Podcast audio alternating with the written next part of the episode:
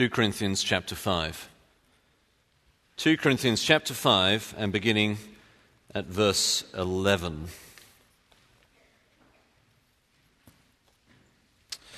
Therefore, knowing the fear of the Lord, we persuade others. But what we are is known to God, and I hope it is known also to your conscience. We are not commending ourselves to you again, but giving you cause to boast about us, so that you may be able to answer those who boast about outward appearance and not about what is in the heart. For if, if we are beside ourselves, it is for God. If we are in our right mind, it is for you. For the love of Christ controls us because we have concluded this that one has died for all, therefore all have died. And he died for all that those who live might no longer live for themselves, but for him who for their sake died and was raised. From now on, therefore, we regard no one according to the flesh. Even though we once regarded Christ according to the flesh, we regard him thus no longer. Therefore, if anyone is in Christ, he is a new creation. The old has passed away. Behold, the new has come. All this is from God, who, through Christ, reconciled us to himself and gave us the ministry of reconciliation. That is, in Christ, God was reconciling the world to himself, not counting their trespasses against them and entrusting to us the message of reconciliation. Therefore, we are ambassadors for Christ, God making his appeal through us. We implore you on behalf of Christ, be reconciled to God. For our sake, he made him to be sin who knew no sin, so that in him we might become the righteousness of God.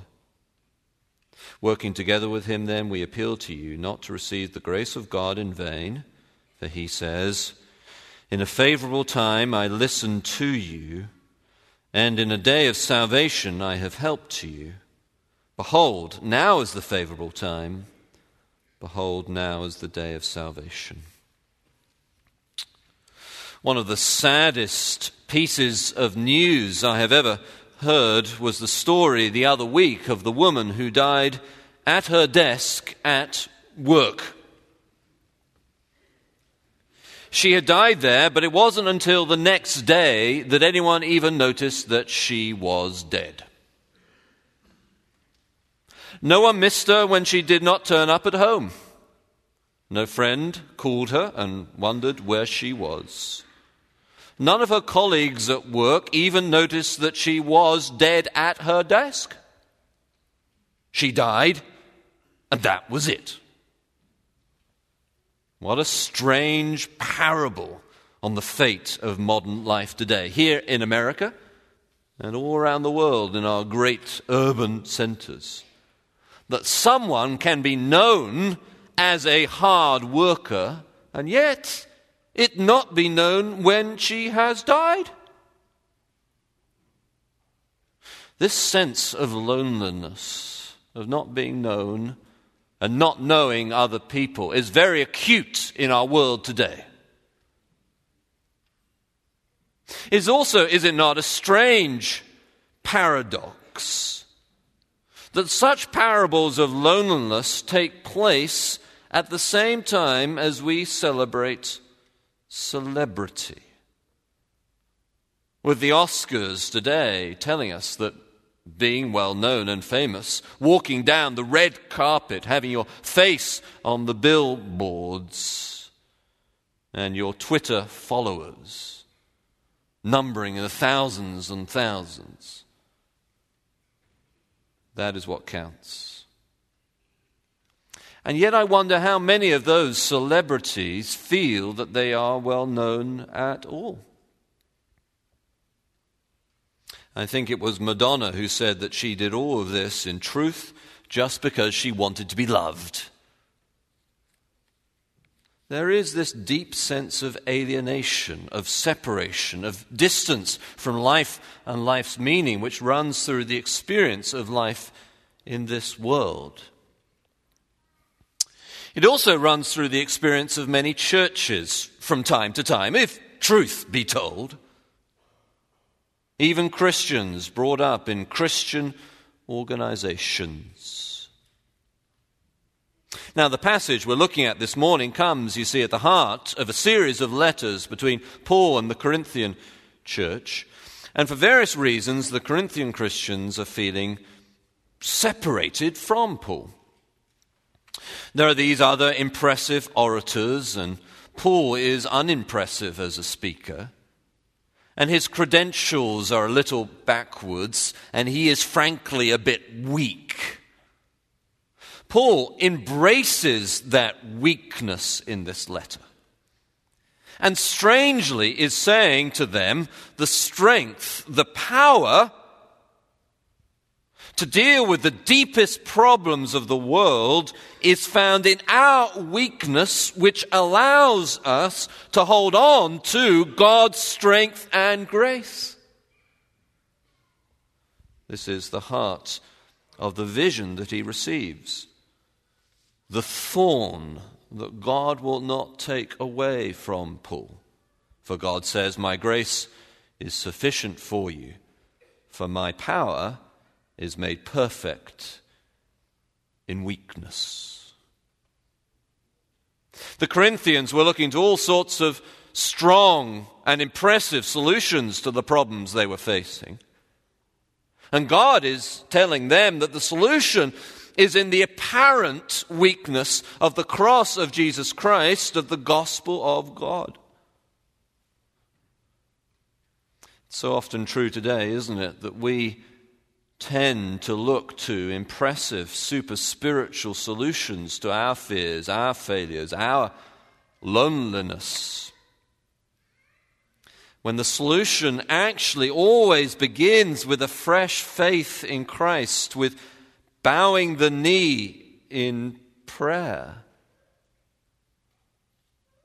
and listening to the Word. This word here in these verses is full of some of the deepest theology that Paul wrote. And we cannot cover every aspect of it, but we can summarize it effectively in three ways. First, know the fear of the Lord. This is verse 11.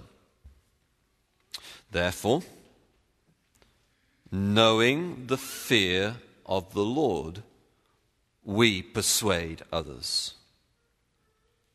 Paul is explaining where his ministry motivation comes from. How he has the power to respond to the most profound difficulties of his time. And the first answer is that it comes from the fear of the Lord.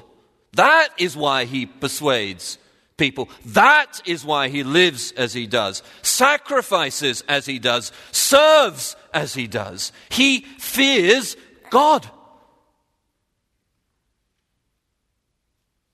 This fear is, in particular, a fear of the judgment seat of Christ. Verse 10.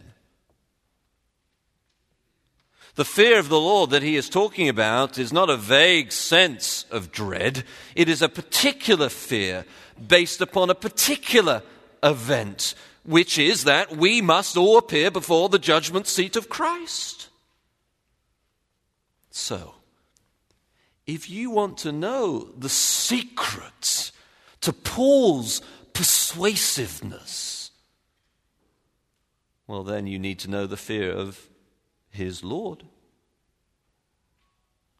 This is not the fear of damnation, it is the Christian fear of coming before Jesus to receive an assessment for what we have done in our life, how we have used what God has given us. There is an assessment for the Christian. Our Savior will ask us how we have made use of the talents He has given us. And that reality, which we know, motivates us to persuade people. It motivates us because we know that we must give an account. It motivates us because we know that there is a judgment coming for those who are not in Christ. Now, you may say, what does all this have to do with God's love? it has everything to do with God's love because it has everything to do with God. Unless our sense of love is rooted in the biblical fear of the coming judgment of the Lord, then our love will be what it so often is in Christian subculture an excuse to live however we want. That is as far different from the love of Christ controlling us as it is possible to imagine. Because the love of Christ is always biblically combined with an eternal sense of the fear of the Lord. For God so loved the world that he gave his only Son, that whoever believes in him should not perish, but have eternal life. That love is meaningless unless we continue the verse to include should not perish. Uh, there was a man who wanted to win the love of the girl that he adored. He bought her flowers he uh, bought her clothes and dresses. He bought her chocolate. Nothing seemed to work. One day he finally plucked up courage to ask her to dinner, and she rather uncertainly had at last agreed, and sitting around the table, he attempted to sweet talk her. The meal had passed from hors d'oeuvres to entree to dessert to coffee. He had carefully practiced for this moment and uh, quickly scanned through the lines that he had learnt by heart but had written just in case in ink on the palm of his hand. And then he looked up and stared into her rather suspicious looking eyes and started to read. Shall I, uh, shall I compare thee to a summer's day? She yawned. He quickly scanned down the list and decided to try one of his own invention. Shall I compare thee to a Black Hawk Stanley Cup triumph? Thou art more lovely and have far more oomph. She didn't seem very impressed. Finally, he put down his scribble list and decided to try being direct. What's the problem, lady? He said, Don't you like chocolate and poetry? What do I have to do to get you? The girl replied, I, I don't want you to get me. I want you to respect me. Even at a human level, it's hard to believe we are loved unless we are also respected. But when we're talking about God and missions and ministry, our love has to be rooted in an eternal sense of the fear of the Lord. When Isaiah saw the holiness of the Lord and experienced the forgiveness of the Lord, he then was moved to say, Here am I, send me, not here am I, send him knowing the fear of the Lord. Second, controlled by the love of Christ. Verse 14. For the love of Christ controls us. Controls there does not mean controls in the sense of control freak, but in the sense of defines or molds, constrains or shapes. For the love of Christ controls us because we have concluded this that one has died for all, therefore all have died. Then, going to verse 15. And he died for all, that those who live might no longer live for themselves, but for him who for their sake died and was raised. Now, a text without a context is a pretext for a proof text. And here, the discussion about the extent of the number of people for whom Christ has died, which is often done in this place, is not really what the thrust of this passage is about. Paul is saying that for those who are in Christ, so verse 17, if anyone is in Christ, he is a new creation. For those who are in Christ, there is a mold, a shape, a constraint, a definition on how we behave and who we are, a shape, a mold, a constraint, a control without exception. Every single person in Christ is shaped, controlled, constrained, molded by the cross. That is, that those who live might no longer live for themselves, but for him who for their sake died and was raised. We think of love as a noun when biblically it is a verb. We think of love as passive when biblically it is active. We think of love as an experience when biblically it is a sacrifice. In this is love, not that we have loved God, but that He loved us and sent His Son to be the propitiation for our sins. So the Christian is someone who has received God's love by faith in Jesus' death on the cross in their place, so that then by the Holy Spirit they become a new creation. That new creation follows the templates, the control, the shape, the mold of Christ's life. They are cross shaped people. They are little S saviors. A 19 year old suddenly suffered a seizure waiting for a train on the subway of New York City. Convulsing, he stumbled onto one of the tracks just as the train was approaching. A construction worker standing on the platform with his two daughters saw this 19 uh, year old in trouble, and so just with a few moments to spare before the train hit him, he jumped down and sort of rolled with the young man into a drainage trough in between the two tracks. He was made something of a hero. He was given uh, $10,000 by Donald Trump. A trip to Disney World, a year's supply of Metro cards, and his boss bought him a hero sandwich. I just did it because I saw someone in distress, he told reporters. Someone needed help. Northwest Airlines Flight 225 crashed just after takeoff from Detroit, killing 155 people. One survived, a four year old child. She survived because her mother, unbuckling her own seatbelt, got down on her knees in front of her daughter, wrapped her arms around her, and would not let her go. Bryan Chapell tells the story, saying, Nothing could separate that child from her mother's love, neither tragedy, nor fall, nor the flames that followed. Such is the love of our Saviour for us.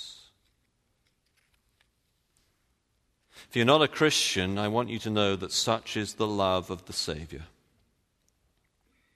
Given the eternal reality to come, our sinful lives, deserving of just condemnation at the judgment seat of Christ, that same Christ so loves that he gave himself for us. For those who believe, there is now no condemnation, not one, nothing. It is all done with. So, verse 21. For our sake, he made him to be sin who knew no sin, so that in him we might become the righteousness of God. In my tattered Bible, I have scribbled in pencil beside that verse.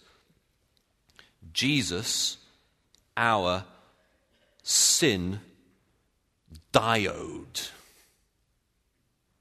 And perhaps you know that a diode is a very small piece of electronic equipment that only allows electric charge to go in one direction. Jesus, who knew no sin, took our sin. It all went to him, all in that direction, so that all to us was his righteousness. In him, we become the righteousness of God. There is a review at the judgment seat of Christ for his dearly loved children.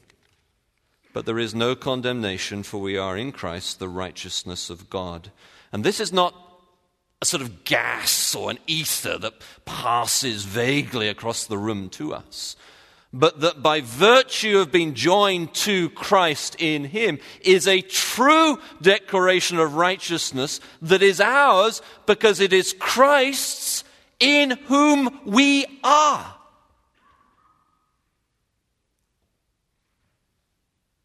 all gone. All the sin gone. Only the righteousness. Only the righteousness. If you are a Christian, by that love of Christ, you are now a new creation. That construction worker's actions to save that 19 year old, that, that mother's actions to save her child. The cross is now the template that you have in your own spirit, in your own person, as the new creation. The old order of living a life for yourself, of going about going through the religious motions of church attendance and being a quote unquote good person, apparently. That's gone. You are now a little s Savior, a little c Christ. This is your model. Your whole life is controlled by the love of Christ. That is, it is modeled, shaped, constrained. The template is the love of the cross.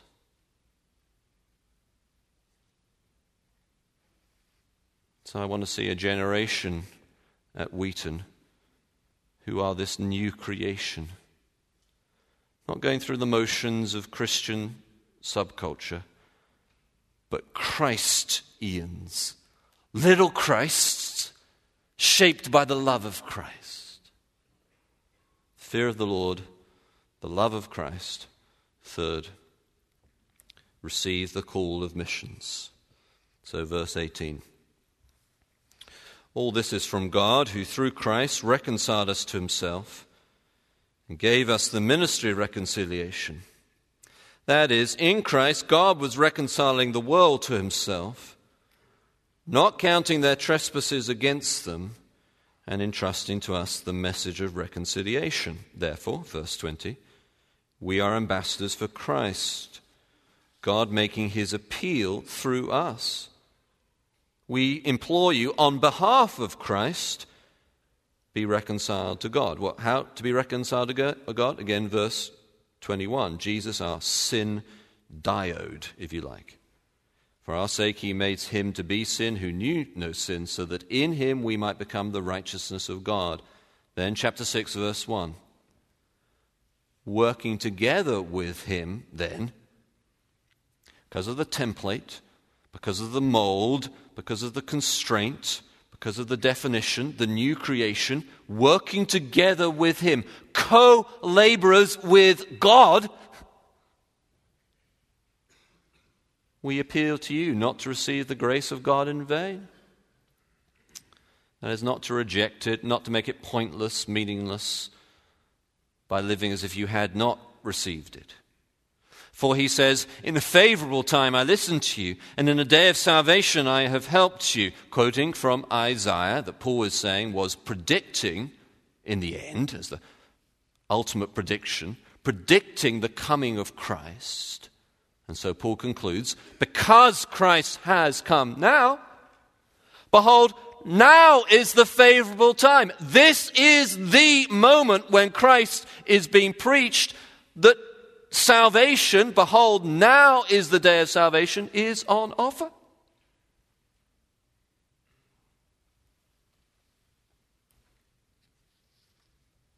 Once we know the fear of the Lord, once we are controlled by the love of Christ, then we receive the call of missions to make that offer to other people. Paul, of course, was an apostle, so his ministry was different from any of ours, yet the message is the same, and it is still the day of salvation. So while we will have different ways of being ambassadors for Christ, depending on whether we are full time Christian workers or full time Christians at work, in some way or other, as Christians, we have a ministry of reconciliation. That is, of presenting the gospel to those around with an urgency and an appeal and a freedom that comes from knowing that we are free. Taking that ministry of reconciliation with the shape of the cross, therefore with love, that is, at considerable personal cost through the work of missions to the furthest corners of the globe, and even the very short route to our neighbor. Not everyone will receive the message. There will be those tethered to their desk at work alone to their dying day. There will be those surrounded by the false friendship of fame, temporarily inoculated against their loneliness to their dying day. Some rejected even Jesus. Not everyone was susceptible to Paul's persuasion. But there will be those for whom a mother's love, a construction worker's bravery, the cross of Jesus Christ, represented now by those formed in that template, that mold, that shape. That will make the difference between death, judgment, condemnation, and reconciliation, salvation, righteousness. Made a difference to me, can make a difference to you and through us as ambassadors of love to the world. Let's bow in a brief prayer.